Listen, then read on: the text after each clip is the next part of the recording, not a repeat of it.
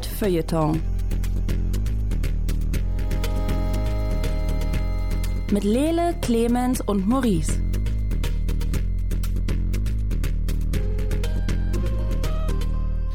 Hallo und herzlich willkommen zu einer weiteren Ausgabe vom Nerd Feuilleton Podcast. Wir fühlen uns ungefähr so wie Daniel Brühl in der letzten Folge von The Falcon and Winter Soldier, als er in der Disco tanzt und irgendwann zwischendurch klatscht, obwohl es keinen Beat gibt, zu dem es zu klatschen gibt. mein Name ist Lele Lukas, mit mir hier ist Maurice Mathieu. Äh, ja, super energiegeladen und äh, anhand der Themen, die wir vor uns haben, auch total freudig der nächsten Stunde entgegenblickend. Außerdem hier ist Clemens Serbent, der diese Woche unter die wirklich weisen Menschen dieser Welt gegangen ist. Ähm, und wow. deswegen bin ich sehr gespannt, was, was, was da noch, was heute passiert. Du bist wieder ein ach Jahr so. älter geworden. Ja, ach so, ja. Der Beweise. Der Beweise. Der, der Beweise. Clemens hat sich Ramen Shop angeguckt. Das sieht aus wie ein sehr dramatischer Film mit sehr viel leckerem Essen. Ähm, ich habe mir die erste Folge von The Way of the House Husband angeguckt, ist jetzt gerade bei Netflix gelandet und bin eher so ein bisschen underwhelmed. Maurice hat da reingeguckt und ist so, ja, ist eigentlich ganz nice, lass uns mal unterschiedlicher Meinung sein. äh, außerdem hat Maurice Hell of a Boss geguckt. Äh, er selbst hat es beschrieben als eine Serie, die viel besser aussieht, als sie das irgendwie dürfte, weil sie von einem ganz kleinen unabhängigen Studio und vielleicht noch nicht mal das gemacht wird. Und außerdem hat er das wirklich strenge Bedürfnis, WandaVision zu spoilern und irgendwo rauszulassen, was es mit ihm gemacht hat. Und natürlich hier als inklusiver Space wollen wir ihm diese Möglichkeit geben, so richtig zu sagen, was ihm dazu auf dem Herzen liegt. Ähm, und ich habe noch ein kleines bisschen Star Wars Squadrons gespielt und äh, mich gefragt, warum das Spiel möchte, dass ich Flüchtlingstransporter abschieße.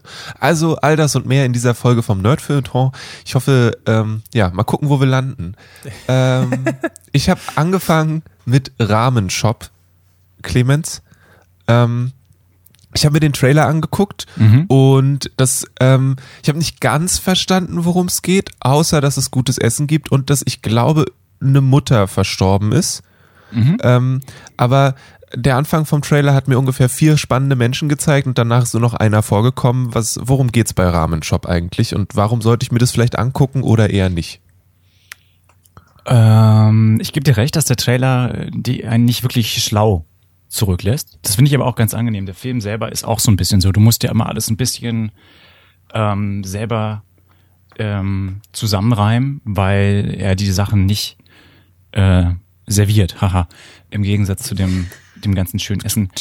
Ähm, wer Essen liebt und gerne Leute beim Essen zubereiten ähm, beobachtet, für den ist das schon mal ein sehr ähm, guter Film. Äh, die ähm, Japaner oder lass mich kurz schauen, ob der überhaupt genau, ich glaube, der Regisseur kommt selber aus aus Singapur.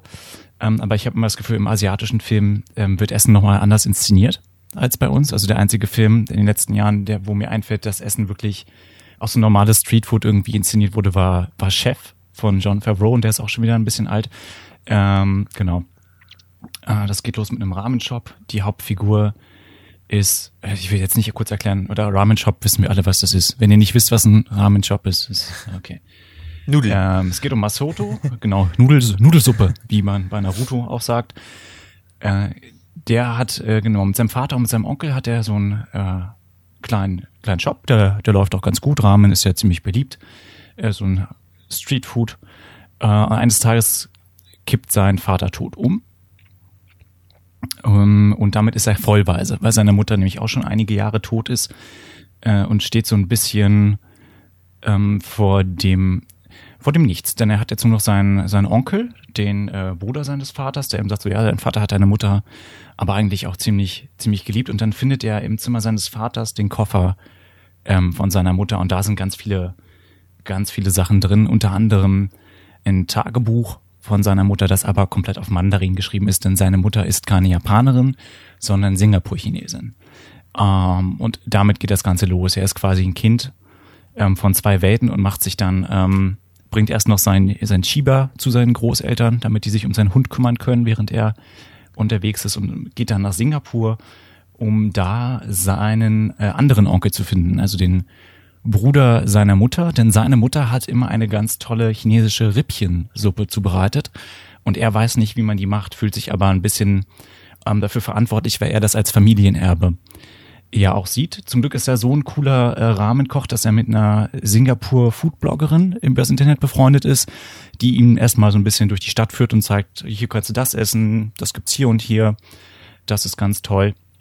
Genau, und nach und nach äh, kommt er dann in diese Singapur-Szene rein und kommt dann auch ins Restaurant seines anderen Onkels. Der freut sich auch total, ihn zu sehen. Und dann äh, merken wir schon, dass da ist ein viel, das viel, viel äh, Drama in dieser Familie. Denn ähm, was uns in Europa vielleicht gar nicht so bewusst ist, Japaner sind im äh, asiatischen Raum jetzt nicht unbedingt beliebt. Ähm, genau, und die seine Oma hat äh, da auch, die ist schon etwas älter, hat in der japanischen Besetzung Singapurs einigen einigen Scheiß auch erlebt und ähm, fand das damals gar nicht so toll, dass ihre Tochter äh, einen Japaner heiraten wollte. Und da gibt's dann diesen diesen familiären Konflikt, der eine wichtige Rolle spielt, aber der nicht die einzige Rolle spielt, weil es in dieser Familie noch andere Beziehungen gibt. Es ist sein Onkel mag ihn zum Beispiel total gerne und ist auch ein äh, super energetischer Typ. Ich finde das ganz witzig, weil da so Temperamente aufeinandertreffen. Der Masato, Masato, entschuldige, ist so ein äh, so ein sehr sehr höflicher, sehr ruhiger Japaner, so sehr sehr reserviert und sein ähm, Onkel, das ist der, ich weiß nicht, ob ihr den Trailer gesehen hat, der sagt, the water must blub, blub, blub, blub, blub, blub, Ah, ja. and the meat must bounce, bounce, bounce, bounce, bounce. Er ist ja sehr, sehr extrovertiert und freut sich auch total und sagt auch mal, hier, jetzt musst du essen, das musst du hier essen und ähm, und Masuto sagt, ja, ich, äh, ich wohne jetzt in einem Hotel. Und sein Onkel sagt, das ist doch Quatsch, du bist doch Familie, du, du ziehst bei mir ein. Äh, zahlst mir einfach die Hälfte, die du im Hotel zahlen würdest. Ha, ha, ha, I make joke. Äh, da auch mal zu sehen, wie sich das ausgleicht, ist ganz, ähm, ganz spannend. Und dann finde ich super, dass du den Film in keiner Synchro bekommst. Ähm, because subtitles are fun. Einfach dadurch, dass dieser Film wirklich äh, auf Japanisch, äh, Mandarin und Englisch stattfindet. Also, dass sie untereinander, ähm, zum Beispiel, dass er mit seinem Onkel, da spricht er Englisch. Ähm, mit, mit seiner Familie spricht er natürlich Japanisch. Diese Foodbloggerin, die spricht alle drei Sprachen zum Beispiel, wo du dir als zuschauende Person auch wieder ein bisschen dumm vorkommst. Und du denkst, cool, ich kann Englisch. Ich, Ich, ich weiß, was Rahmensuppe ist. genau. Ich bin voll gebildet. äh, und seine Oma spricht natürlich ausschließlich ausschließlich Mandarin, was die Szenen, in denen es so Streit, Streitereien gibt, nochmal ein bisschen absurder macht, weil sie, sie sich einfach auf zwei verschiedenen Sprachen anschreien, sich offensichtlich auch gar nicht verstehen, sondern das einfach nur, nur eine Äußerung von Wut ist. Trotz allem ist das jetzt kein ähm, auffühlender Film, es ist durchaus äh, ein emotionaler Film, der aber auch wirklich ähm, vom Essen lebt. Also dadurch, dass äh, Masato auch diese Quest für sich auserkoren hat, dass er diese Rippchensuppe aus seiner Kindheit quasi nach Japan bringen möchte und, und dafür dann in Singapur ähm, das lernt, hat für mich schon was wieder so sehr so eine sehr klassisch äh, asiatische Storyline. Also das hat man, finde ich, in europäischen und ähm, auch in amerikanischen Filmen nicht so sehr. Da folgst du immer sehr stringent so einer Heldenreise oder einer, einer Dreiaktstruktur und dieser äh, dieser Quest irgendwie was mit nach Hause zu bringen und ein Erbe zu bewahren, ähm, fühlt sich dann doch doch sehr asiatisch an. Ich habe mal wieder für mich festgestellt, dass es, äh, dass meine Frustration mit Film als Medium immer dann abnimmt, wenn ich mich vom Mainstream wieder wegbewege. Also alles, was ich so, ich hatte in den letzten ähm, Monaten und Jahren, fand ich Kinofilme ganz oft sehr anstrengend und sehr, sehr eintönig und habe jetzt wieder mal gemerkt, das liegt einfach daran, dass ich die falschen, die falschen Filme geguckt habe. Also hätte ein bisschen mich mehr für Programmkino interessieren sollen. Ähm, zum Beispiel japanische Nudelsuppenfilme. Ähm, könnte ich den ganzen Tag gucken. Ist super entspannt. Äh, und ist auch mal wieder toll zu sehen, wie anders ähm, in anderen Ländern auch gekocht wird. Und ähm, definitiv kriegst du Hunger, wenn du den Film, Film auch guckst. Du, du willst also sagen, dass da, dass da Geld auf dem Tisch liegt und Disney könnte ruhig das Nudelsuppen Cinematic Universe aufbauen für dich. Super, ja, genau. Finde ich klasse. Vielleicht findet man auch irgendwo noch ein Arbeiterlager in China, das das mitproduzieren kann. Da ist Disney ja ganz groß drin. Co-sponsored von Volkswagen. Just to make the thing. Genau. Äh, nee, fand ich einen sehr, sehr großartigen Film. Das Internet ist sich nicht ganz einig, wann er erschienen ist. Äh, Google sagt einmal erst von 2019, einmal von 2018. Okay. Ähm, großartig gespielt. Äh, wirklich auch schöne, schöne Locations. Und äh, ja, ist, lass mich kurz schauen, der geht auch gar nicht so lang, glaube ich. Das, äh, ja, eine Stunde 30, also klassische Spielfilmlänge auch. Äh, wunderbar. Sehr entspannt. Äh, konnte ich euch ein bisschen, bisschen begeistern? Gibt's Fragen? Nö, ich finde, das klingt gut. Also ich finde, das, das, klingt, das klingt total cool. Ich habe am, am Anfang war ich ein bisschen verwirrt, weil erst wurde so, so ein großer Shot auf Rahmensuppe gezeigt. Und das ist so geil. Einfach nur anderthalb Stunden, einfach nur Leuten zugucken, wie sie Rahmensuppe machen. Dann gab es diesen, ich nenne es Subplot mit der Mutter, voll in Ordnung. Ähm, hat mich dann auch so ein bisschen abgeholt. Ich musste die ganze Zeit aber dann denken, das hast du ja auch schon angesprochen, Clemens, wie würde so ein Film einfach auf europäischen oder sogar deutschen Boden aussehen? So, ja, meine Mutter ist gestorben, ich gehe jetzt zurück und äh, äh, nach Berlin und suche die, die Gründe der Currywurst oder sowas. Das, es hat nicht den gleichen Ring to it und es ist wirklich sowas, was man wirklich nur in, auch in dieser kulturellen Konstellation irgendwie hinbekommt. Einfach weil die Food Culture eine ganz andere ist. Ne? Das, ich habe das ja, ich habe den äh, Film von meiner Frau zum Geburtstag bekommen. Vielen lieben Dank dafür nochmal. Ähm, und wir haben das gemeinsam geschaut und waren auch der Meinung, das kannst du gar nicht machen. Weil, und dann stellte er fest, dass seine Wurzeln in Bayern liegen. Und dann hat er die, die Currywurst äh, mit der Weißwurst. Oder, äh, also auch, auch weil die, ähm, die zeremonielle Herstellung von so, äh, von so Essen in diesem Kulturraum eine ganz andere Wertschätzung mitbringt. So, ich habe das Gefühl, bei uns ist immer so, und dann haben wir Eisbein gemacht. Und weil wir Deutsche sind, gab's dazu Kartoffeln und Kraut. Hm. Okay. Alles klar.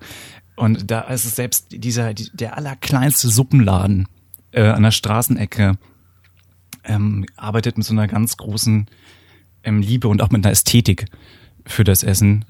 Und auch der Film ist wirklich, sie haben sehr ähm, hübsche Menschen auch gecastet, finde ich. Jetzt gar nicht unbedingt so, ja, das sind alles total krasse Tens und äh, Models oder was auch immer, aber die ähm, Schauspieler sind alle auf ihre eigene Art sehr, sehr schön und äh, sehr, sehr, wie sagt man, authentisch. Das war das Wort, das ich sagen wollte. Genau.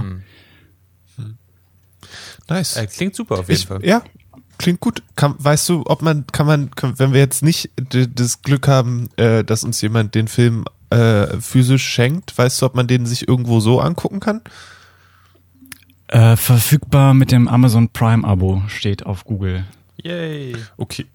Also, wenn ihr da den großen bösen Konzern sowieso schon huldigt, dann könnt ihr das vielleicht auch gucken. Genau. Ja.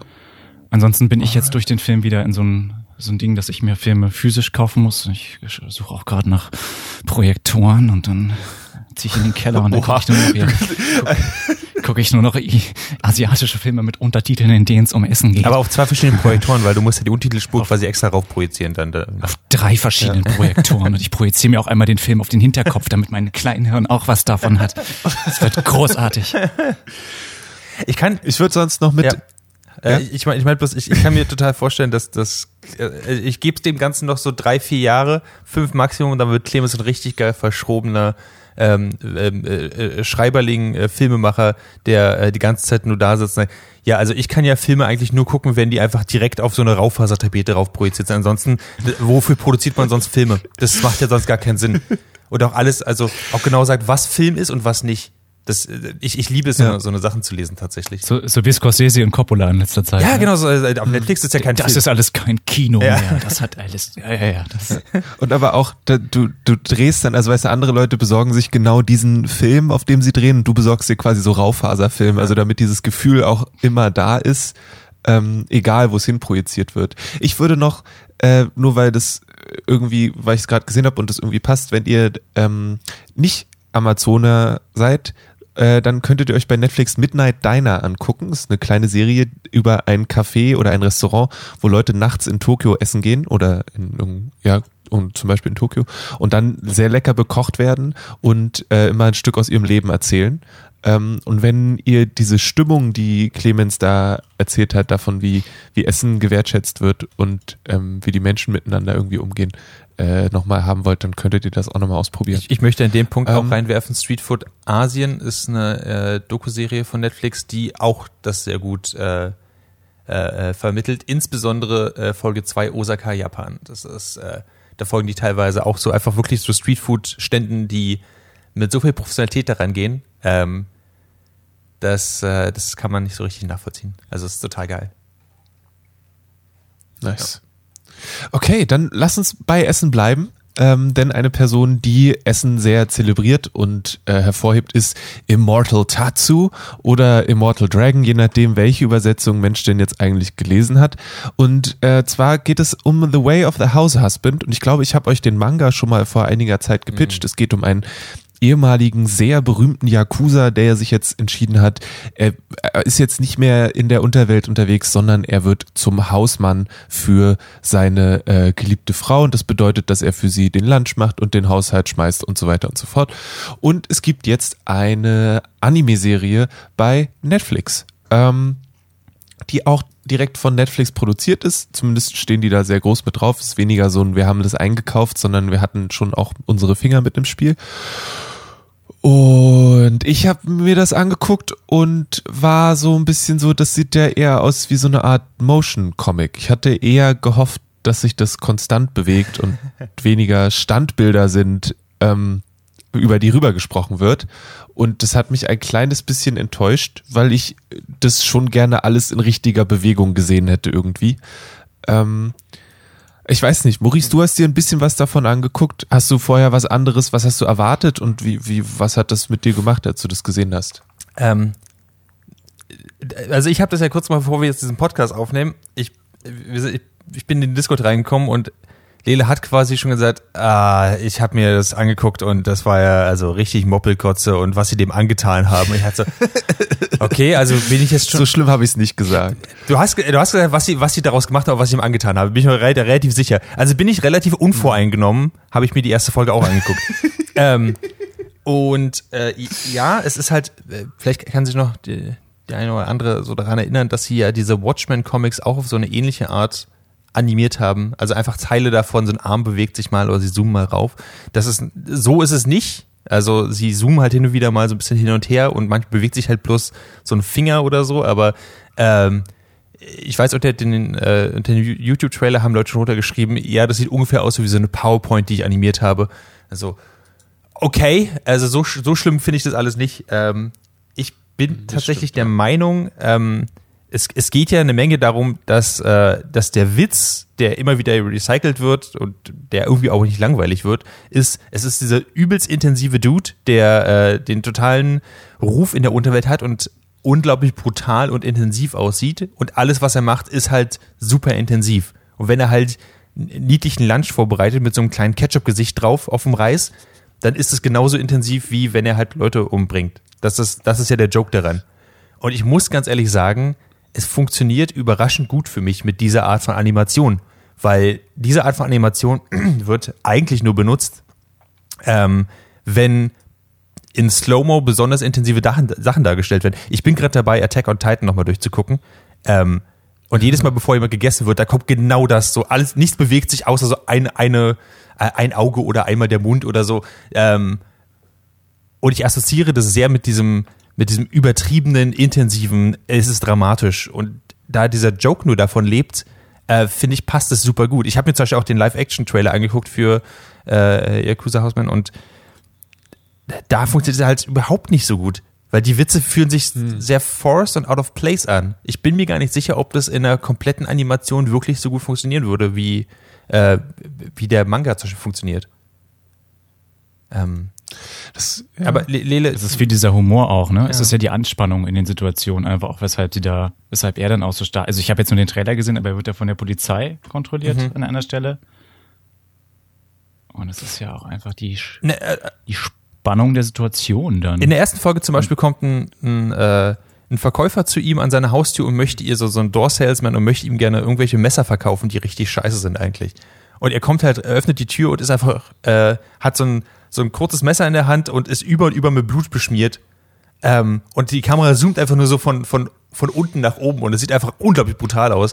Ähm, und ich kann mir nicht vorstellen, dass das besser wäre, wenn wir vorher gesehen hätten, wie er quasi voll animiert an die Tür kommt, die Tür öffnet und dann sucht man einmal so rum und dann, also ich, hm. ich, glaube, ich, ich, ich weiß gar nicht, ich, ich, ich hätte einfach nur gerne, dass zum Beispiel, wenn, weil es gibt später eine Szene, wo er seinen ehemaligen Kumpel äh, trifft und dann gibt es eine Szene, wie der so läuft und man, es, es, es ist einfach so, das ist dann nicht eine animierte die, die Person läuft, sondern es ist wie so, wenn ich, wenn ich an einem Stock das Papier ausgeschnittene hätte und das so bewege. Und ich glaube, was ich merke, ist, also ich gebe dir, ich gebe euch auf jeden Fall recht, dass dieser Humor auf dieser Spannung basiert und das deswegen diese, diese Momente braucht. Ich glaube, ich würde es cool finden, wenn das ein bisschen smoother wäre. Und wenn, also natürlich muss ich jetzt nicht alles davor sehen und so, aber irgendwie so dieses, ich weiß nicht, ich, ich bin noch nicht ganz drüber hinweg, dass ich mir eigentlich nur den animierten Comic angucke und nicht einen Anime. Hm. So, und meine Erwartung war eigentlich, dass ich ein Anime kriege und nicht exakt den Comic mit das Bild ist in Farbe und wackelt ein bisschen. Was jetzt auch übertrieben ist, aber so. Es, es wird aber- eine Menge, finde ich, vom Voice Acting getragen daran. ja, Ähm, das stimmt auch. Also, das ist wirklich gut gemacht, viele Sachen daran. Das möchte ich auch überhaupt nicht abstreiten. Ich glaube, es funktioniert gerade nur für mich nicht so gut. Äh, ver Verstehe ich auch total. Also ich, ich ähm, like, I, I get it. Ähm, Wäre ich nicht darauf so, sanft vorbereitet worden durch, durch deine Einschätzung äh, im Vorfeld an die erste Folge, Lele, ähm, hättest mich wahrscheinlich auch von äh, links außen erwischt und ich hätte da- damit vielleicht auch nicht so gut umgehen können. Ähm, bin ich mir nicht ganz sicher, ehrlich gesagt. Ich verstehe aber, was du meinst. Ich, ich, ich überlege, ob es halt geiler wäre, wenn sie halt einige Sachen besser animiert hätten und dann einfach immer wieder hin und her geswitcht hätten. Also es, es ist auf jeden Fall, es fühlt sich, es fühlt sich nicht an wie ein normaler Anime. Also das, das kann man auf jeden Fall, da bin ich absolut bei dir. Ähm, ich, vielleicht vielleicht wäre es cooler gewesen, wenn sie die, die wirklichen Bewegungssachen, also dann, wenn er zum Beispiel läuft oder so, wenn sie das tatsächlich ein bisschen besser gemacht hätten. Andererseits finde ich es krass, dass man es bei vielen Szenen auch überhaupt nicht merkt, weil Animes immer noch, also einige Animes ja immer noch so funktionieren, dass sie wirklich einfach nur die Münder animieren, weil das halt Kosten spart und ansonsten ist es einfach ein Stillbild. Insbesondere wenn zwei Leute im Raum sich gegenüberstehen und reden. Ähm, Das stimmt. ja. Aber wirst du trotzdem weiter? du, ähnlich. Ich glaube schon. Ich finde es amüsant. Ich, ich weiß nicht, irgendwie hat das, nachdem ich den, das erste Mal gelesen habe, hat es so ein bisschen, ich finde es immer noch amüsant, aber es hat mich nicht mehr so umgehauen. Aber am Ende von der ersten Folge ist, geht seine, seine Katze auf einen, ähm, auf einen Spaziergang und er trifft einen Hund und das ist schon, schon sehr amüsant. Und ich glaube, ich gucke mir da das noch weiter an. Das ist ja relativ kurzweilig. Die Folgen sind ungefähr 16 Minuten lang. Es passieren ungefähr sechs Abenteuer in einer Folge. Ähm, das kann man durchaus machen. Äh, und ich werde das auch weiter mir, mir anschauen, denke ich. Ähm, Clemens, hast du denn Lust, dir nochmal die Abenteuer des, des House Husbands in animierter Form anzuschauen? Nochmal würde ja suggerieren, dass ich davon schon irgendwas konsumiert habe. Ähm, da ich weder den Manga gelesen noch die Live-Action-Variante mir reingezogen habe, äh, sieht das nach was aus, worauf ich tatsächlich Lust habe. Muss ich ehrlich, muss ich ehrlich zugeben, weil ich mir nicht vorstellen kann, dass der Humor in Live-Action funktioniert. Und äh, Reading is for suckers, so Also holt der, der Clemens sofort wieder seinen Projektor aus dem Keller. ich hole meinen Projektor raus und dann gucke ich The Way of the House Husband äh, im Mandarin-Original. und äh, nee, sieht, äh, ich weiß nicht, wie lang sind die Folgen? 20 Minuten? Ja, 16, Minuten war jetzt die 16 erste Minuten. Folge. Das klingt nach was, was ich mir zwischendurch durchaus, äh, durchaus mal äh, nebenbei, wenn ich Sachen im Haushalt mache, vielleicht auch zu ja, ich denke, könnte. da kann man sich durchaus Inspiration holen. Ähm, Gerade für uns drei, dass wir mal unser, unser Haushaltsgame ein bisschen uppen können, wenn wir uns so angucken, wie Tatsu das macht. Das stimmt tatsächlich. Ich meine, in der ersten Folge wird gesagt, dass er irgendwie äh, zehn konkurrierende äh, Gangs ausgeschaltet hat und irgendwie nur einer Nacht unbewaffnet ähm, und ganz alleine. Und das ist immer noch nicht so beeindruckend wie diese geilen äh, Meals und, und Bento-Boxen, die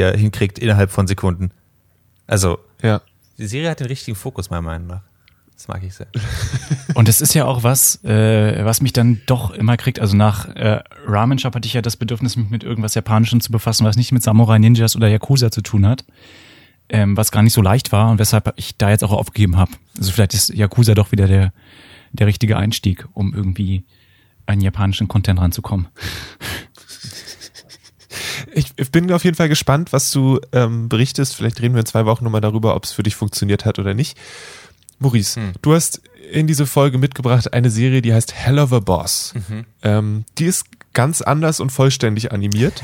und du hast gesagt, dass du eigentlich meintest, dass es nicht, nicht so gut aussehen dürfte. Warum und was hat es damit äh, auf sich? Ähm, also Hell of a Boss ist eigentlich, äh, also spielt im selben Universum oder ist ein, ist ein Spin-off von äh, Has Been Hotel. Ähm, und das wird eigentlich gemacht von, also da arbeiten mehrere Leute dran auf jeden Fall, aber das wird eigentlich gemacht, äh, gemacht worden ist von einer Person, nämlich Vivian Medrano, äh, online auch bekannt als Vivzipop.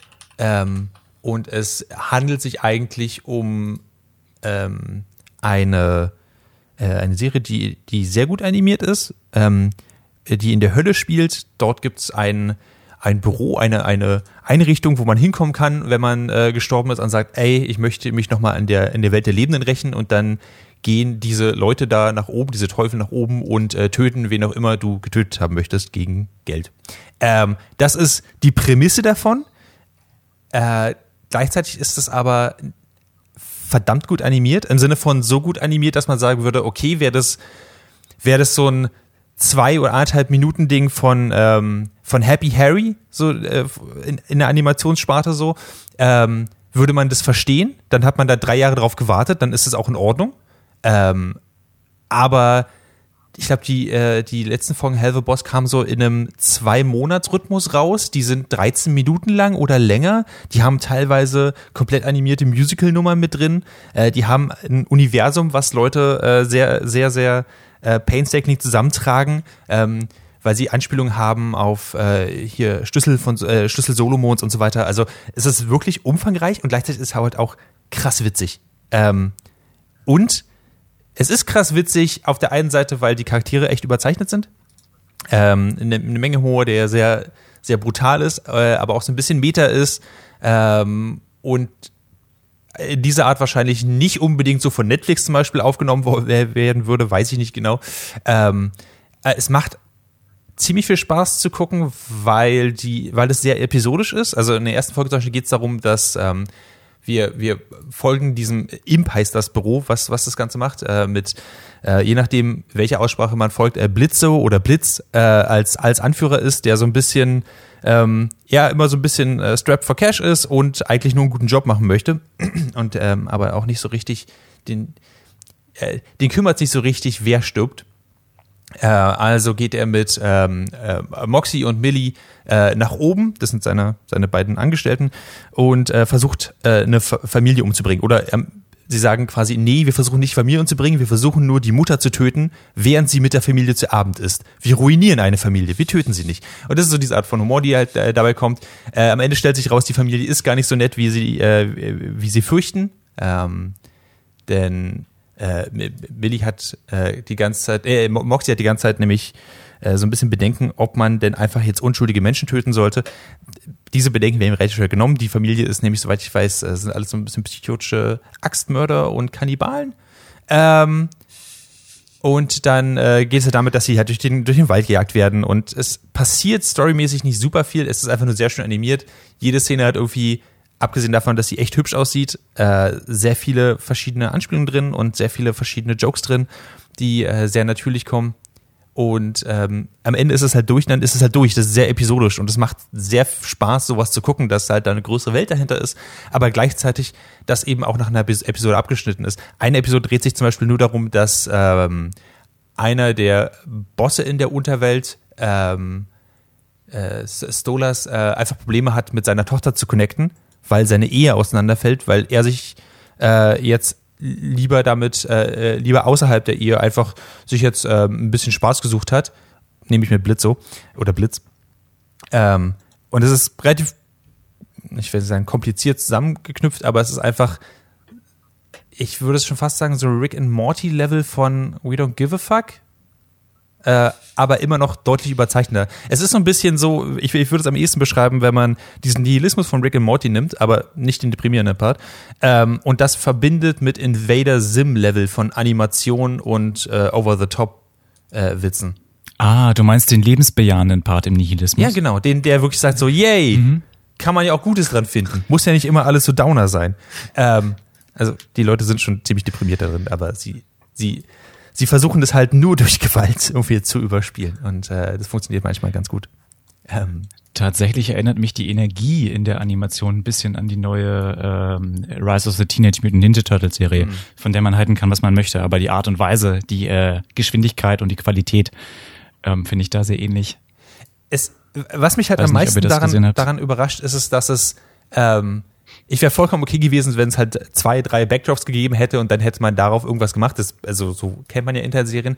Aber es ist halt mit so viel Liebe gemacht und der Arzt, die so zusammenhängt, zeigt aber verschiedene Sachen. Zum Beispiel das erste Mal, wenn, äh, wenn Stolas auftaucht, der, der anthropomorphische äh, Eulendämon, ähm, ist es halt so eine total verzauberte ähm, er sitzt halt irgendwie in einem Bad, um ihn herum sind so blaue Flammen, so Sternkonstellationen fliegen darüber und das ist so super hübsch und dann schaltet man zurück in diesen Wald, wo, er, wo gerade die anderen von Axtmördern äh, gejagt werden ähm, und irgendwie Blitzo wird angeschossen und, und schreit einfach ah, a new hole.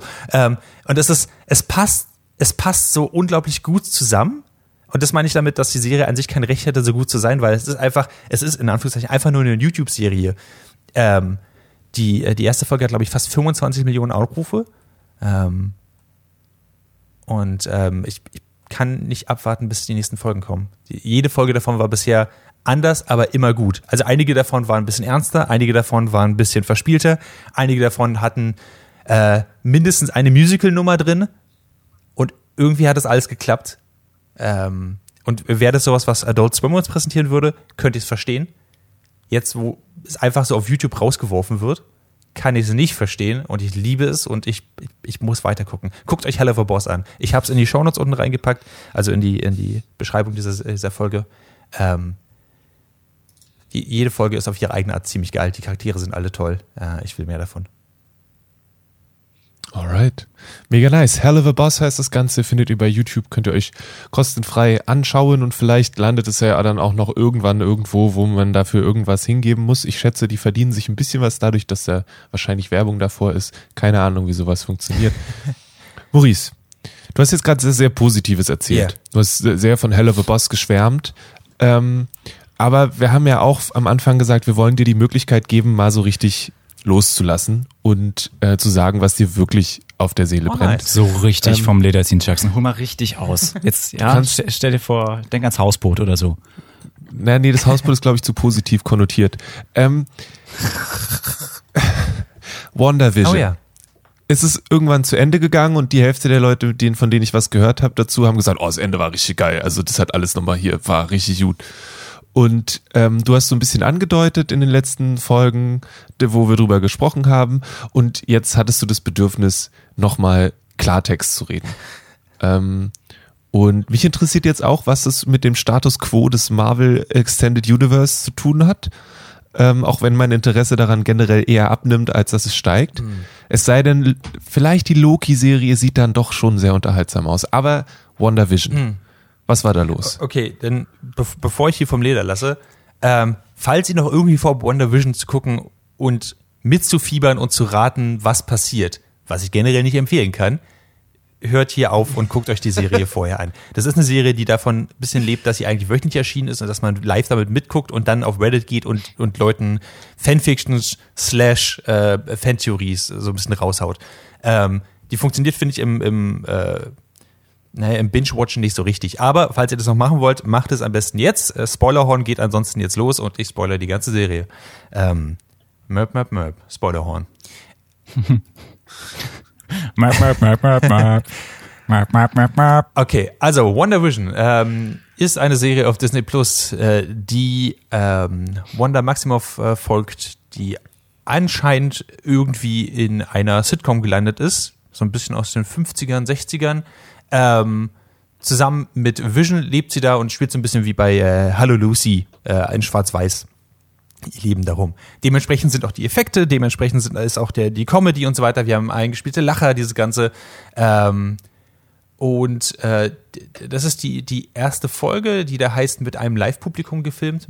Ähm, und das Ganze, ähm, ich würde sagen, zieht sich ein bisschen, aber ist noch ziemlich erträglich. Das Ganze wird halt so aufgesetzt, dass sie essentiell wirklich diesen Joke straight durchspielen, dass wir jetzt eine Schwarz-Weiß-Folge von, von Wonder Vision sehen, aber es ist, als würden wir eine Folge Hallo Lucy sehen.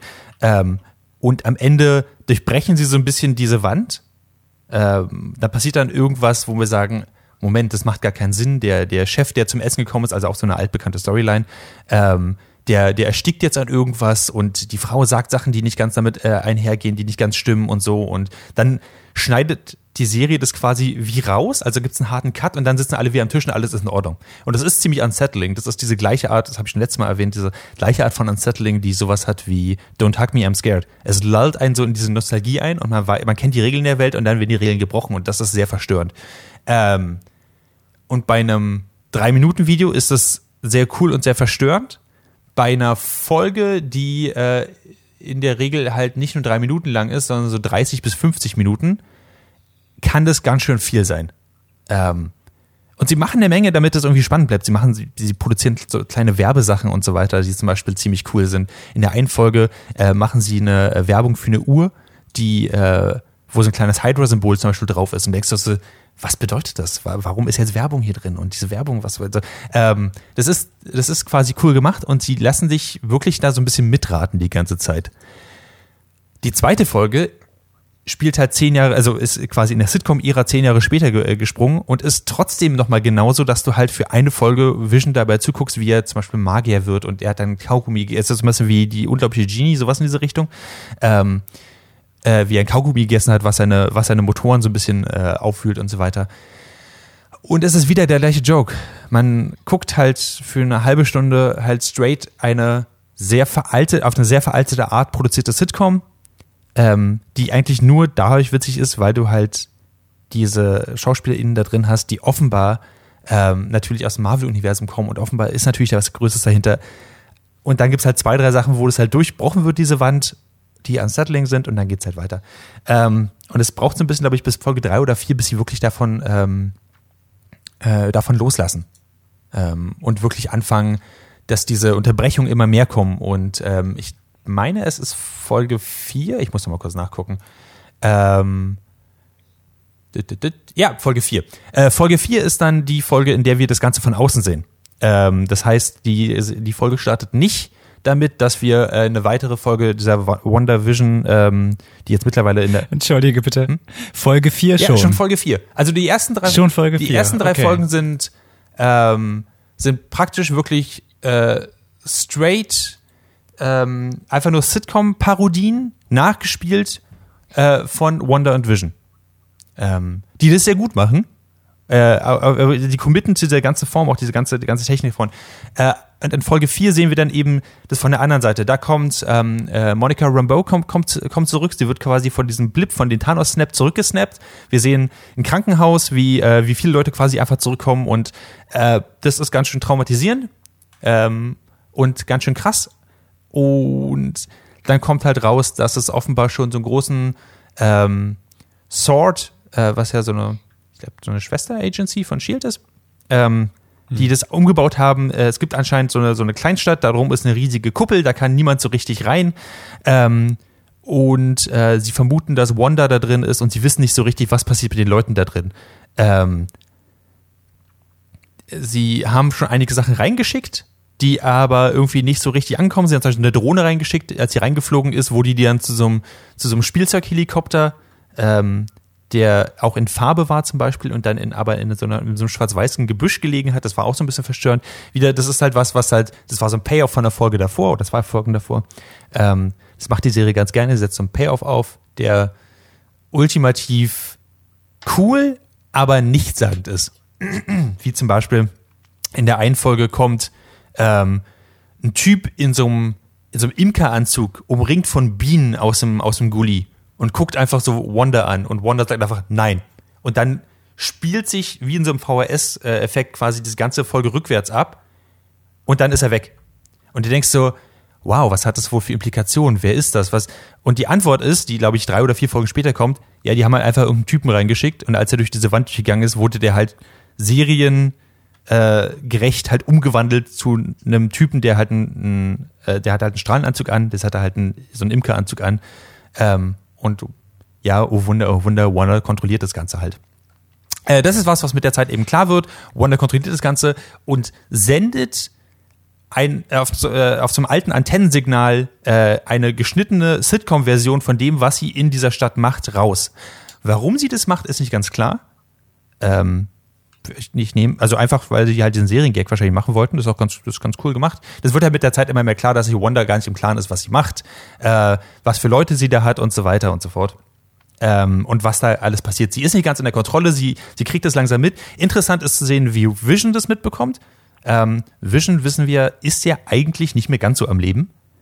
Ähm, aber er, er ist halt trotzdem irgendwie ein selbstdenkendes Wesen, was irgendwie in dieser Serie Teil davon ist und auch self-aware ist und möchte eigentlich helfen und merkt aber, dass Wanda ihn so ein bisschen an einer kurzen Leine hält. Und immer wenn er versucht, was rauszufinden, äh, schickt sie ihn in eine Richtung. Ähm, und das ist cool, diese beiden Charaktere zu sehen. Wanda, die das Ganze initiiert hat, ähm, und Vision, der das nicht initiiert hat, aber auch wissen möchte, was los ist. Und beide wissen nicht so richtig, was passiert. Nur, dass Wanda das eigentlich nicht hinterfragen möchte. Weil, und jetzt kommt der große, der große Plot-Twist ein bisschen, Wanda hat das Ganze gemacht als äh, Traumata-Bewältigung. Ähm, sie ist in eine Kleinstadt gegangen, hat, äh, wo Vision eigentlich ein Haus für sie gekauft hat oder gesagt hat, dass, dass sie da zusammen leben können. Ähm, und hat diese ganze Mind-Controlled, Reality Warp, diese ganze Stadt eigentlich. Das heißt, äh, dass das auch ganz schön traumatisierend ist für die Leute, die da leben. Ähm, dann kommen so Sachen raus wie zum Beispiel, ähm, immer wenn, wenn die Kontrolle bricht, kommen Leute zu ihr und sagen, bitte lass mich meine Kinder sehen. Ich, ich spiele, was immer du spielen möchtest, aber meine Kinder liegen die ganze Zeit nur in ihrem Raum, weil du keine Rollen für sie geschrieben hast. Ähm, und wenn ich nichts zu tun habe, darf ich mein Haus auch nicht verlassen. Bitte lass mich, lass mich hier raus. Ähm, und sie unterdrückt quasi die Gefühle, die eigentlichen Gefühle von diesen Leuten die ganze Zeit, die aber sehr aware sind, was passiert. Ähm, und das ist ganz schön dark und ganz schön, ähm, ganz schön hardcore. Und ich habe ich hab mich ganz gewundert, wie schreiben sie sich da raus? Die Antwort ist nicht wirklich. Ähm, was interessant ist. Aber, Aber Ja, ganz, ganz kurze Frage. Die Sache an sich, also diese, diese Form der Traumabewältigung und auch dieses Wanda is crazy powerful und so, ist ja eigentlich ziemlich cool, oder? die, genau, die Idee ist eigentlich ziemlich cool. Auch gerade, dass sie in diese Richtung Reality Warp halt gehen, weil ähm, äh, Scarlet Witch ist ja eine der mächtigsten MutantInnen, äh, wie auch immer man sie, also je nachdem, von welchem, von welchem Lore-Punkt man sie sehen möchte, aber eine der mächtigsten Charaktere im Marvel-Universum. Es ist cool, dass sie in diese Richtung gehen. Ähm, und dann kommen zum Beispiel auch so, so Sachen rein, am Ende von der Folge kommt ähm, äh, Quicksilver zurück. Ähm, und die, man quasi, man sieht's in der Serie selbst, also in dieser äh, äh, Sitcom, und man sieht halt draußen äh, an diesen Röhrenmonitoren, wo sich die SWAT-Leute vorgesetzt haben mit einer, mit einer äh, Tüte Popcorn äh, und halt angucken, oh mein Gott, sie bringen Quicksilver zurück. Moment, sie haben ihn neu besetzt, weil es eben der Quicksilver ist aus den X-Men Days of Future Past äh, First Class Dingern. Ähm, also ist der Schauspieler davon. Was Oh, wow. krasse Implikationen hat, wie zum Beispiel, okay, Ja. Multiversum, bringen sie die ganzen X-Men jetzt rein, wie, also, like, was, was heißt es so? Und das ist, das meine ich damit, dass die Serie halt sehr gut ist, wenn man das wöchentlich guckt und sich dann äh, Fantheorien austauscht. Denn der Payoff davon ist fast immer ja nix. Sie wollten halt einfach nur eine Anspielung machen. Amazing. Ähm, in dem Moment, wenn du es guckst, ist es cool. Und sobald du drüber nachdenkst oder den Payoff abwartest, ist es richtig kacke. Also so, so ging es mir damit zum Beispiel. Ähm, dieser, die- dieses ganze Ding, dass sie zum Beispiel es schafft, diese, diese Sitcom-Anspielung zu machen, äh, wird irgendwann so rausge äh, rausgehauen, dass sie einfach als Kind ganz viele Sitcoms gesehen hat. Und dann macht man so ein, so ein Flashback und dann sieht man, dass sie halt Malcolm mittendrin geguckt hat, zum Beispiel, worauf es eine Anspielung gibt. Und ähm, ich, ich glaube, ähm, Modern Family, ich bin mir nicht ganz sicher. Jedenfalls äh, sowas in diese Richtung. Und ähm, eigentlich äh, das als gute Zeit mit ihrer Familie verbindet, bevor halt ihr Haus zerstört wurde, ihre, ihre Eltern umgebracht wurden und so weiter und so fort. Ähm, und es kommt halt ein bisschen raus, dass sie vorher schon Kräfte hatte. Sie ist tatsächlich eine Hexe, sie kann zaubern, sie konnte vorher schon zaubern ähm, und der, der Mindstone hat es einfach noch amplified oder erweckt. Ähm, denn es kommt raus, die ganze Zeit war eigentlich eine andere Hexe noch da mit drin, die auch da drin gelebt hat und so ein bisschen, äh, so ein bisschen äh, sie unter Stress gesetzt hat und Sachen durchbrochen hat und Sachen kaputt gemacht hat. Ähm, und sie hat auch den Quicksilver geschickt und so weiter und so fort. Und sie möchte eigentlich ihr die Kräfte stehlen. Und dann endet es in einem großen CGI-Kampf, wo zwei mächtige Hexen durch die Luft fliegen und mit CGI-Energiestrahlen sich gegenseitig abschießen und oh, ich, ich langweile mich selbst, während ich darüber rede. Ähm, äh, übrigens, auch krasser Plot-Twist, einer der SWAT-Leute, der das Ganze anführt, ist böse. And he's evil cause he's evil und er möchte einen eigenen Vision bauen, der, der aber ein böser Vision ist. Und dann kämpfen der gute Vision, der in der Sitcom lebt, und der böse Vision, der von dem Government gemacht worden ist, gegeneinander. Der eine hat Farbe, der andere nicht. Ähm, und ist so, wow, zwei Charaktere mit einem ähnlichen Powerset kämpfen gegeneinander in einem großen CGI-Fight. That's amazing. Ähm, Aber dafür guckst du das doch alles, Ja. oder? Also, oder was hast du sonst? Ja, wahrscheinlich ist es, dafür, dafür würde man das wahrscheinlich eigentlich gucken. Ähm, keine Ahnung, an dem Punkt sage ich mir, als Film hätte es wahrscheinlich funktioniert, weil es halt ziemlich genau Marvel-Film ist. Als Seriending funktioniert es halt nur, wenn man irgendwie mitfiebert. Ähm, ich, es gibt Sachen, die ich daran mag, also versteht mich nicht falsch. Es gibt Sachen, die ich total toll finde. Sie haben Kat Dennings wieder reingebracht, zum Beispiel, äh, als äh, die offenbar einfach die Rolle jetzt von, äh, von Natalie Portman übernommen hat. Sie war vorher ihre Assistentin, sie ist ja selber ein Doktor und macht einfach genau die Sachen, die Natalie Portman vorher gemacht hat, was ich super finde, äh, weil ich ihren Charakter richtig toll finde. Äh, ich finde cool, dass der Endkampf von Vision damit gelöst wird, dass die beiden einfach einen philosophischen, äh, ein philosophisches äh, Battle haben, wo sie sagen, ja, aber wer ist denn jetzt eigentlich der echte Vision? Und äh, quasi einfach nur das mit Worten lösen, nachdem sie zehn Minuten durch den Himmel geflogen sind und sich mit Laserstrahlen abgeschossen haben, was ich extrem langweilig fand. Es gibt Sachen, die cool sind, versteht mich daran äh, bitte nicht falsch, aber zum Beispiel auch dieser, dieser Payoff von, ähm, von wie äh, wie geht jetzt eigentlich, wie, wie mit Quicksilver umgegangen? Ja, Quicksilver war eigentlich nur, der, der war gar nicht der echte Quicksilver, das war einfach irgendein Dude, dem die böse Hexe eben Macht gegeben hat. Äh, und der, äh, zum Beispiel auch die Frage, wie hat Wanda eigentlich so viel Macht bekommen, dass sie, dass sie das alles machen konnte? Hat sie einen Deal mit Mephisto gegangen, äh, begangen, um in ihrer perfekten kleinen Welt zu, zu leben, zum Beispiel? Sowas in diese Richtung. Nee, sie war einfach überwältigt von, Tra äh, von Trauer und äh, Traumata und hat einfach irgendwas versucht, um diesen Schmerz zu dullen. Und das macht Sinn, das ist auch total cool, aber viele der Implikationen äh, machen halt dann keinen Sinn, wenn du es aus dieser Sparte siehst. Zum Beispiel, wenn du denkst, okay, sie versucht quasi eine Sitcom aufzusetzen und geht quasi verschiedene Sitcom-Iren durch, so mittendrin und so weiter. Warum sendet sie ein perfekt geschnittenes, vertontes Antennensignal, was nur von Röhrenfernsehern aufgenommen werden kann, äh, nach draußen? So, äh, warum? Damit sich auch Leute wie Clemens das angucken, die das Ganze nur auf Raufasertapete gucken. wahrscheinlich. Also du brauchst ja irgendeinen Catch, was die eine neue Sitcom angeht. Ja, an irgendeinem, an irgendeinem Punkt kommt sie halt raus aus, aus ihrer Bubble und sagt, Leute, lasst mich mal bitte in Ruhe hier, ganzen Militärdudes, ich möchte wieder reingehen und äh, schickt bitte nichts mehr rein und macht die Bubble undurchdringbar, bis sich Monica Rambo entscheidet, doch nochmal durchzugehen und Superkräfte bekommt. Wird entschieden, was für Superkräfte sie bekommt? Nie. Das sind eher so Plot-Superkräfte. Sie kann manchmal eine Kugel aufhalten, manchmal kann sie eine Superhero-Landing machen, aber sie weiß nicht richtig was und ist auch anscheinend nicht so. Wenn ich Superkräfte bekommen würde, würde ich sagen, krass, Maurice, du hast jetzt Superkräfte bekommen. Lass uns mal testen, was da los ist. Und äh, ich, ich bin durchaus interessiert daran. Sie nicht. Ähm, dafür haben wir keine Zeit in der Serie. Und das sind mehrere so eine Sachen. Das ist alles so neatly abgeschnitten. Äh, am Ende wird versucht, dass, dass Wanda wieder als die gute Person äh, dargestellt wird, äh, weil sie am Ende quasi das Ganze löst. Vision wird quasi reabsorbiert, wie auch immer. Sie hat zwei Kinder.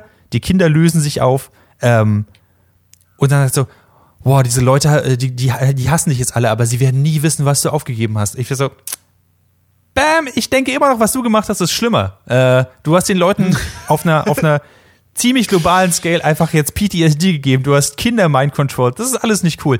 Äh, und was es impliziert am Ende ist eigentlich nur, dass Wanda extrem mächtig ist. Sie weiß jetzt, dass sie eine Hexe ist und sie trainiert jetzt ihre Hexenfähigkeiten und zwar ziemlich umfangreich. Und äh, es wird krass impliziert, dass genau das, was in den Comics passiert, da hat sie ja auch ihre Kinder selbst quasi erschaffen, einfach aus einem Wunsch, Kinder zu haben, ähm, dass äh, die zurückkommen. Das heißt, ähm, darauf freue ich mich so ein bisschen, weil äh, ich bin sehr gespannt, äh, Wiccan zu sehen, was der, der mächtigste Mutant ist eigentlich. Und ich bin gespannt, wie Disney damit umgeht. Hätte man die Serie so haben müssen? Wahrscheinlich nicht. Ähm, aber sie, sie ist nicht schlecht. Ich fände sie bloß halt nicht super unterhaltsam. Wenn eine Serie drei Folgen mit einem Sitcom-Witz, ich sage jetzt mal, verschwendet, dann muss sie schon wirklich gut liefern. Und das macht sie halt nicht. Ähm, Jetzt habe ich, ich glaube, zehn Minuten. Nee. Nee, länger. Äh, über, über Wonder Vision äh, gerantet. Konnte ich euch die Serie schmackhaft machen? Äh, Du hast mich darin bestätigt, dass ich sie mir nicht angucken muss. ähm, und aber auch, wie, wie, ich weiß nicht, wir haben auch ein kleines bisschen, ich weiß nicht, ob ich Bock habe auf Winter Soldier und Captain America. Ich dachte eigentlich, das wird mega nice, wenn die Serien machen. Irgendwie bisher funktioniert es nicht ganz. Und jetzt gab es ja den ersten Trailer von Loki Hm. und der sah eigentlich ziemlich unterhaltsam aus und Tom Hiddleston dabei zugucken, wie er Loki ist. Ich glaube, das hat für mich am meisten ähm, Motivationskraft in sich selbst im Vergleich zu den anderen Sachen. Ähm, aber ich, WandaVision ist äh, für mich jetzt abgehakt. Das muss ich nicht mehr. Hab, ich, hat sich erledigt. Wie ist es bei dir, Clemens? Ich kenne Maurice jetzt seit 19 Jahren. Ich war noch nie so gelangweilt von ihm wie in den letzten 10 Minuten. Sorry. Alles, was du- nicht, nicht nur dir persönlich, einfach von, von dem, was du erzählt hast, dachte ich mir so, okay, sie haben, also es ist quasi Arbeits-Sitcom Daydream, aber für eine ganze Staffel. Und es hilft halt auch nicht, also Wanda und Vision sind äh, ähm, im Marvel Cinematic Universe, ah, ich finde die so uninteressant. Ich finde die beide so furchtbar uninteressant. Ich finde Vision manchmal ganz knuffig, wenn er so, oh, bin ich jetzt ein Android, bin ich jetzt ein magisches Wesen. Äh, ich hatte jetzt aber auch kein Problem damit, dass es den nicht mehr gibt. Und ich finde, Wanda Maximoff ist, äh, äh, ja, sie fuchtelt mit ihren Händen und dann passiert was, aber wir werden das nie genau definieren. Und darum, sorry, ist es für mich einfach nicht spannend, was diese Figur macht. Ja. Äh, ja, sie hat Trauma. I know that because that's what she told us the first time we met her. Ähm, ich glaube nicht, dass ich das gucken möchte und das interessiert mich von all den Serien, wo ich Lieder da jetzt auch widersprechen muss. Also ich habe auch keinen Bock auf Falcon and the Winter Soldier und mich interessiert auch die Loki-Serie nicht unbedingt. Ich habe das Gefühl, das ist so Resteverwertung, ähm, weil sie die SchauspielerInnen noch unter Vertrag haben als Marvel Disney und dann muss man halt irgendwas mit denen machen. Vielleicht müssen sie Ähm. was mit denen machen, damit sie die unter Vertrag behalten können. Who knows? I don't think that's how the contract works. I don't. Ich glaube, once you sign with the mouse, you work for the mouse. Äh, äh, nee. Sorry, ich, ich fand das dann ganz, ganz furchtbar. Vielleicht gucke ich mir eine Folge an, aber ich, ich verstehe schon alleine nicht, warum müssen wir denn drei Folgen von dieser Fake-Sitcom gucken, damit, und, um dann in der vierten Folge zu erfahren, Ist eine Fake-Sitcom. Hä? Äh, hätte das nicht irgendwie, hätte vielleicht am Ende der ersten Folge, vielleicht nach den ersten 20 Minuten, so im Screenwriting nennt man das einen Wendepunkt. Äh, das, das hilft, auch um so Storybeats ein bisschen aufzulockern. Äh, es klingt halt einfach nach einem Written Nightmare und das hilft halt wirklich nicht, dass ich die Figuren sowieso nicht leiden kann. Äh, Also ich kann dich da ein bisschen rausholen. Also die Figuren werden werden likable, also oder mehr likable, muss ich ganz ehrlich sagen. Das sind ja Figuren, die krass underdeveloped waren ähm, in in dem ganzen auch hier Endgame und so weiter. Also ähm, dieses I don't even, äh, wo, wo Wanda zurückkommt und sagt, you took everything from me und Thanos sagt, I don't even know who you are. Das ist ja eigentlich die Audience, die sagt, Dude, wer bist du eigentlich? Ich weiß nicht, wie deine Powers funktionieren. Ich habe keine Ahnung, was du hier machst, ehrlich gesagt. Ähm, und diese Serie versucht es ja irgendwie wieder aufzubessern. Und das macht die Serie gut. Vision, dieses, dieses knuffige, ich weiß nicht, ob ich ein Roboter bin, macht er auch wirklich cool. Aber die Serie fängt halt ziemlich langsam an und wenn man keinen Bock hat auf drei Folgen Fake-Sitcom, ähm, dann weiß ich nicht, wie man in die Serie reinkommen soll. Diesen Wendepunkt quasi, den deuten sie immer an und sind, also ich würde sagen, die Serie masturbiert in den ersten drei Folgen sehr hart darauf, so guck mal, was wir uns trauen. Wir machen eine Sitcom. Während Community das halt über sieben Staffeln durchgemacht hat ähm, und besser gemacht hat. Und halt deutlich kritischer auch mit diesem Medium umgegangen ist, was, was, ist, was halt so ein bisschen auseinanderfällt. Weil je mehr Fragen du dir stellst, desto mehr, desto mehr Sachen fällen halt auseinander. Also, wenn du zum Beispiel siehst, dass sie bei der Modern Family Episode macht sie so eine Talking Heads, wo sie einfach wirklich zur Kamera redet.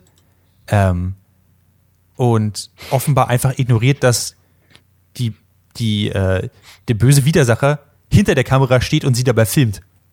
Also, that doesn't even make sense. Es, äh, äh, äh, egal. Jedenfalls, ähm, viele der Sachen, die sie hätten machen können, haben sie nicht gemacht. Äh, an, am Ende gibt's nur irgendwie, ich glaube, drei Sachen, die wirklich äh, auf das restliche Marvel-Universum äh, eine Auswirkung haben werden. Nämlich, Wanda ist deutlich mächtiger und trainiert es jetzt und sie ist eine Hexe und sie kann zaubern und was sie gemacht hat, war zaubern die ganze Zeit. Also es gibt Magie und sie zaubert, das ist wichtig.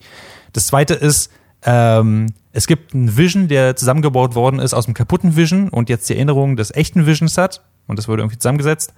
Ähm, und Monica Rambeau, die aus Captain Marvel, hat Superkräfte. Das sind die drei Sachen, die wirklich irgendwie äh, wahrscheinlich eine Auswirkung haben werden aufs Restliche. wer war Monica Rambeau nochmal? Ähm, bei Captain Marvel, Captain Marvel hat doch äh, einen Sidekick, mit der sie zusammen ins äh, Universum, also in den Weltraum geflogen ist. Und die hatte eine Tochter. Ja, okay. Ich wusste es auch nicht. Okay, okay. Ähm, die Serie. Ich, ich finde es nur schade, dass plötzlich, also es ist wie, keine Ahnung, es ist wie, äh, okay, haben wir, haben wir noch jemanden, dem wir die Superkräfte geben können? Ähm, du, okay, komm her.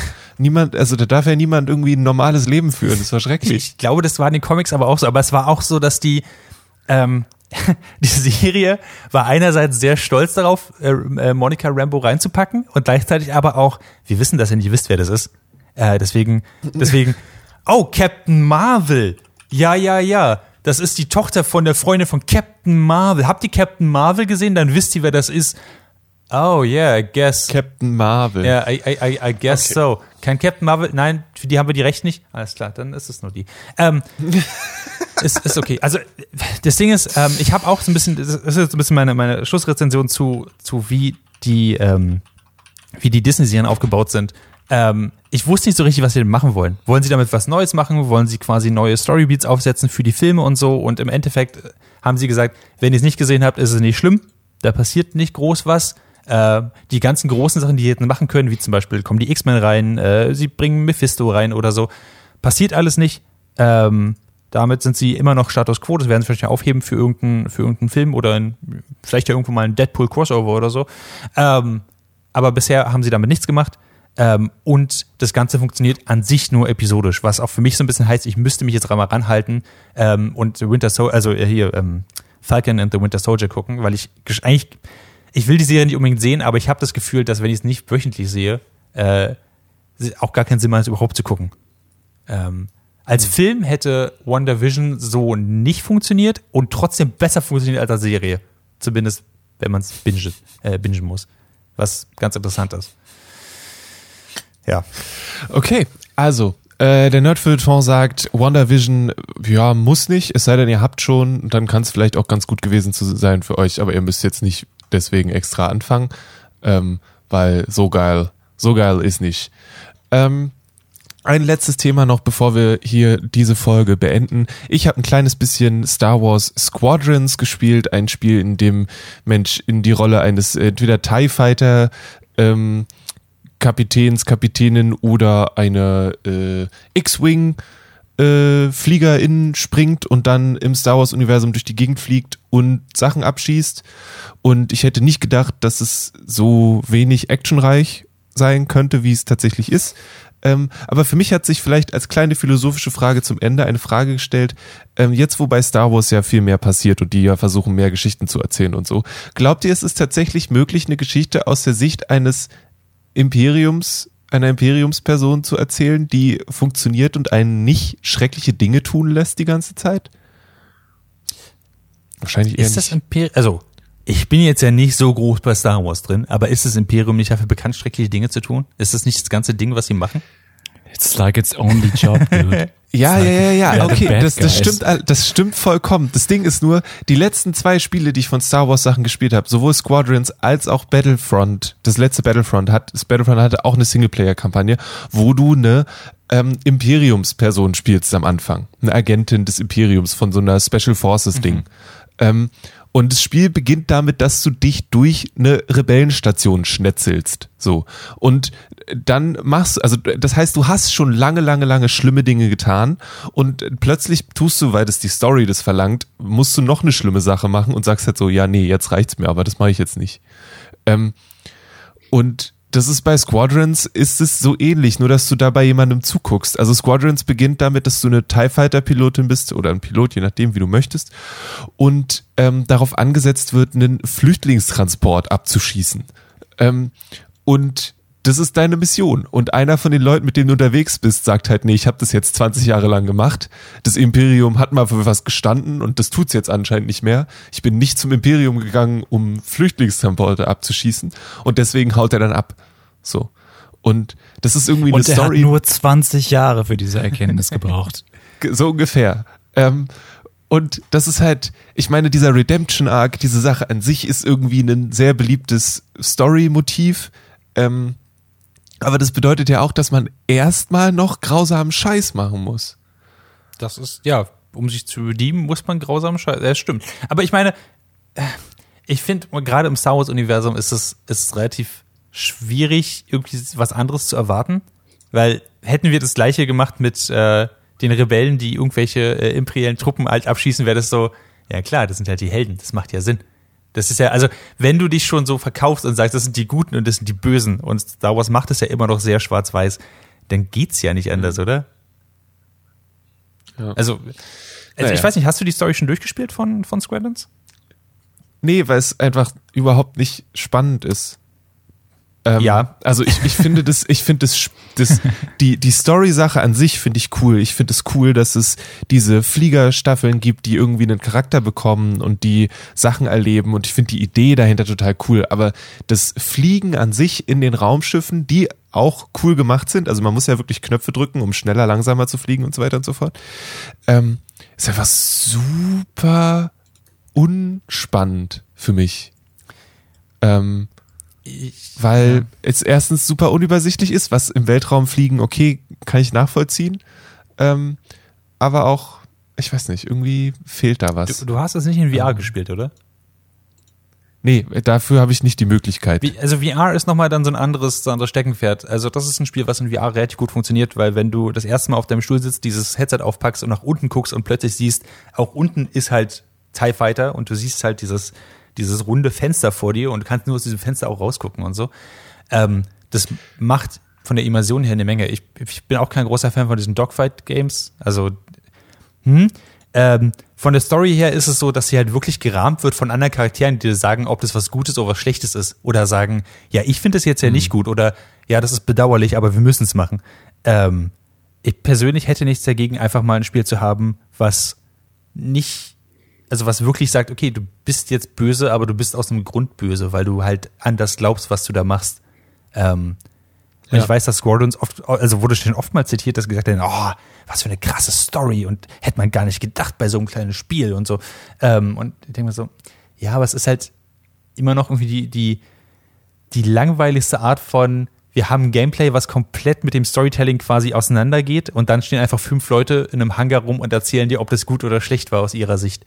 Ähm, also nichts davon ist so, auf der anderen Seite, wenn dann sowas hast wie zum Beispiel Mass Effect, wo du halt auch böse spielen kannst, ähm, äh, da machst du ja auch sehr böse Sachen und wenn du nicht möchtest, hast du halt keine Redeeming Arc dahinter, was halt auch nicht schlimm ist, Ja. finde ich. Das ist, ein, das ist okay, dass das Spiel das so macht. Ähm, du kommst ziemlich weit damit. ich glaube, sogar. Ja, ich glaube, ich den finde es Trailer gesehen. Ich finde, das sieht sehr ansprechend aus und äh, die Story wäre mir eigentlich scheißegal. Muss ich an der Stelle kurz sagen. Also, Die Story überrascht Ich Leute mag Dogfight ja. Simulator. Ich äh, habe das immer gern gespielt und da ist es einfach auch schon gang und gäbe, egal was du spielst, äh, dass du auch immer beide, äh, auch bei Weltkriegs-Dogfight-Geschichten kannst du ja auch immer die, die Deutschen oder die Alliierten spielen. Ähm, klar, ob du dann damit okay bist, einen virtuellen Flüchtlingstreck abzuschießen, das musst du mit dir selber ausmachen, würde ich dann am Ende fast schon sagen. Ähm, musst du denn das Imperium spielen? es, ja. Oh, okay. Es wechselt immer, oder? Ähm, also ich, ja, es wechselt. Äh, Es beginnt mit dem Imperium, dann gibt's einen Zeitsprung und dann spielst du für die Rebellen. Ähm, ich finde halt, äh, dass die, also das Star Wars generell genug, also hätte in meinen Augen genug Grauzonen, in denen du sowas machen könntest, wo du zum Beispiel eine, auf einem, auf einem Planeten bist, du hast ganz normal, dann kommen die Rebellen und sind halt eigentlich auch nur ein militärischer Aggressor. So. Und dass das dann nicht mit deinem bisherigen Lebensweg funktioniert und dass da irgendwie eine Entwicklung gibt, das ist halt irgendwie, finde ich, könnte ich mir durchaus vorstellen als eine Geschichte. So. Ähm, und Mass Effect finde ich halt insofern spannend, weil du, also es ist ja eine, eine Entwicklung, du bist ja nicht, du fängst ja nicht an als äh, schon ein Mitglied der größten Arschlöcher überhaupt, sondern du hast die Entscheidung und die Möglichkeit, das zu machen oder nicht zu machen. Und es sind bewusste Entscheidungen, die du triffst, zumindest in meiner Erinnerung, mehr als dass du ähm, schon für die Bösen arbeitest, je nachdem, wie man es sieht, ähm, während, wenn du anfängst. So. Ähm, aber ja, ich bin gespannt, ob es nochmal ein Star Wars-Spiel gibt, was da mehr Nu Nuancen reinbringt. Ähm, das würde ich cool finden. Würde ich auch cool finden, aber ich muss ganz kurz noch was sagen. Ich glaube, Squadrons hätte das niemals sein können. Es ist nicht mal ein, ein Spiel, was für den vollen Preis verkauft wird. Das stimmt. Ähm, und ist kein RPG. Und ich, ich bin einfach sehr überrascht, dass sie überhaupt dran gedacht haben, über dieses Dogfight-Ding irgendeine Art von Story rüberzuziehen.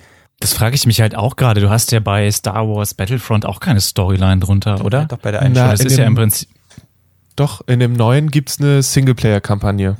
Ja, die neuen, die krieg von damals, als ich die gespielt habe. Ähm, ja, ich, ich, ich verstehe aber, was, was du meinst, Lele. Also es wäre schon cool, natürlich was zu haben, wo man, äh, was so ein bisschen mit mehr Nuancen reingeht, aber dann hätte ich auch gerne einfach wirklich Mass Effect Star Wars Edition. Das ist, also an sich wünsche ich mir das. Das würde Ja. mich wieder mal wirklich reinziehen in diese, in diese Sache. Ich finde den, den Gameplay-Loop von Squadrons, also reizt mich nicht total. Auf der anderen Seite, ich bin auch nicht so absolut verrückt wie mein Konsort, der sich so ein eigenes Cockpit quasi gebaut hat mit, mit äh, Schalthebeln und so, die äh, synchron zu dem, zu den TIE Fightern stehen. Ähm,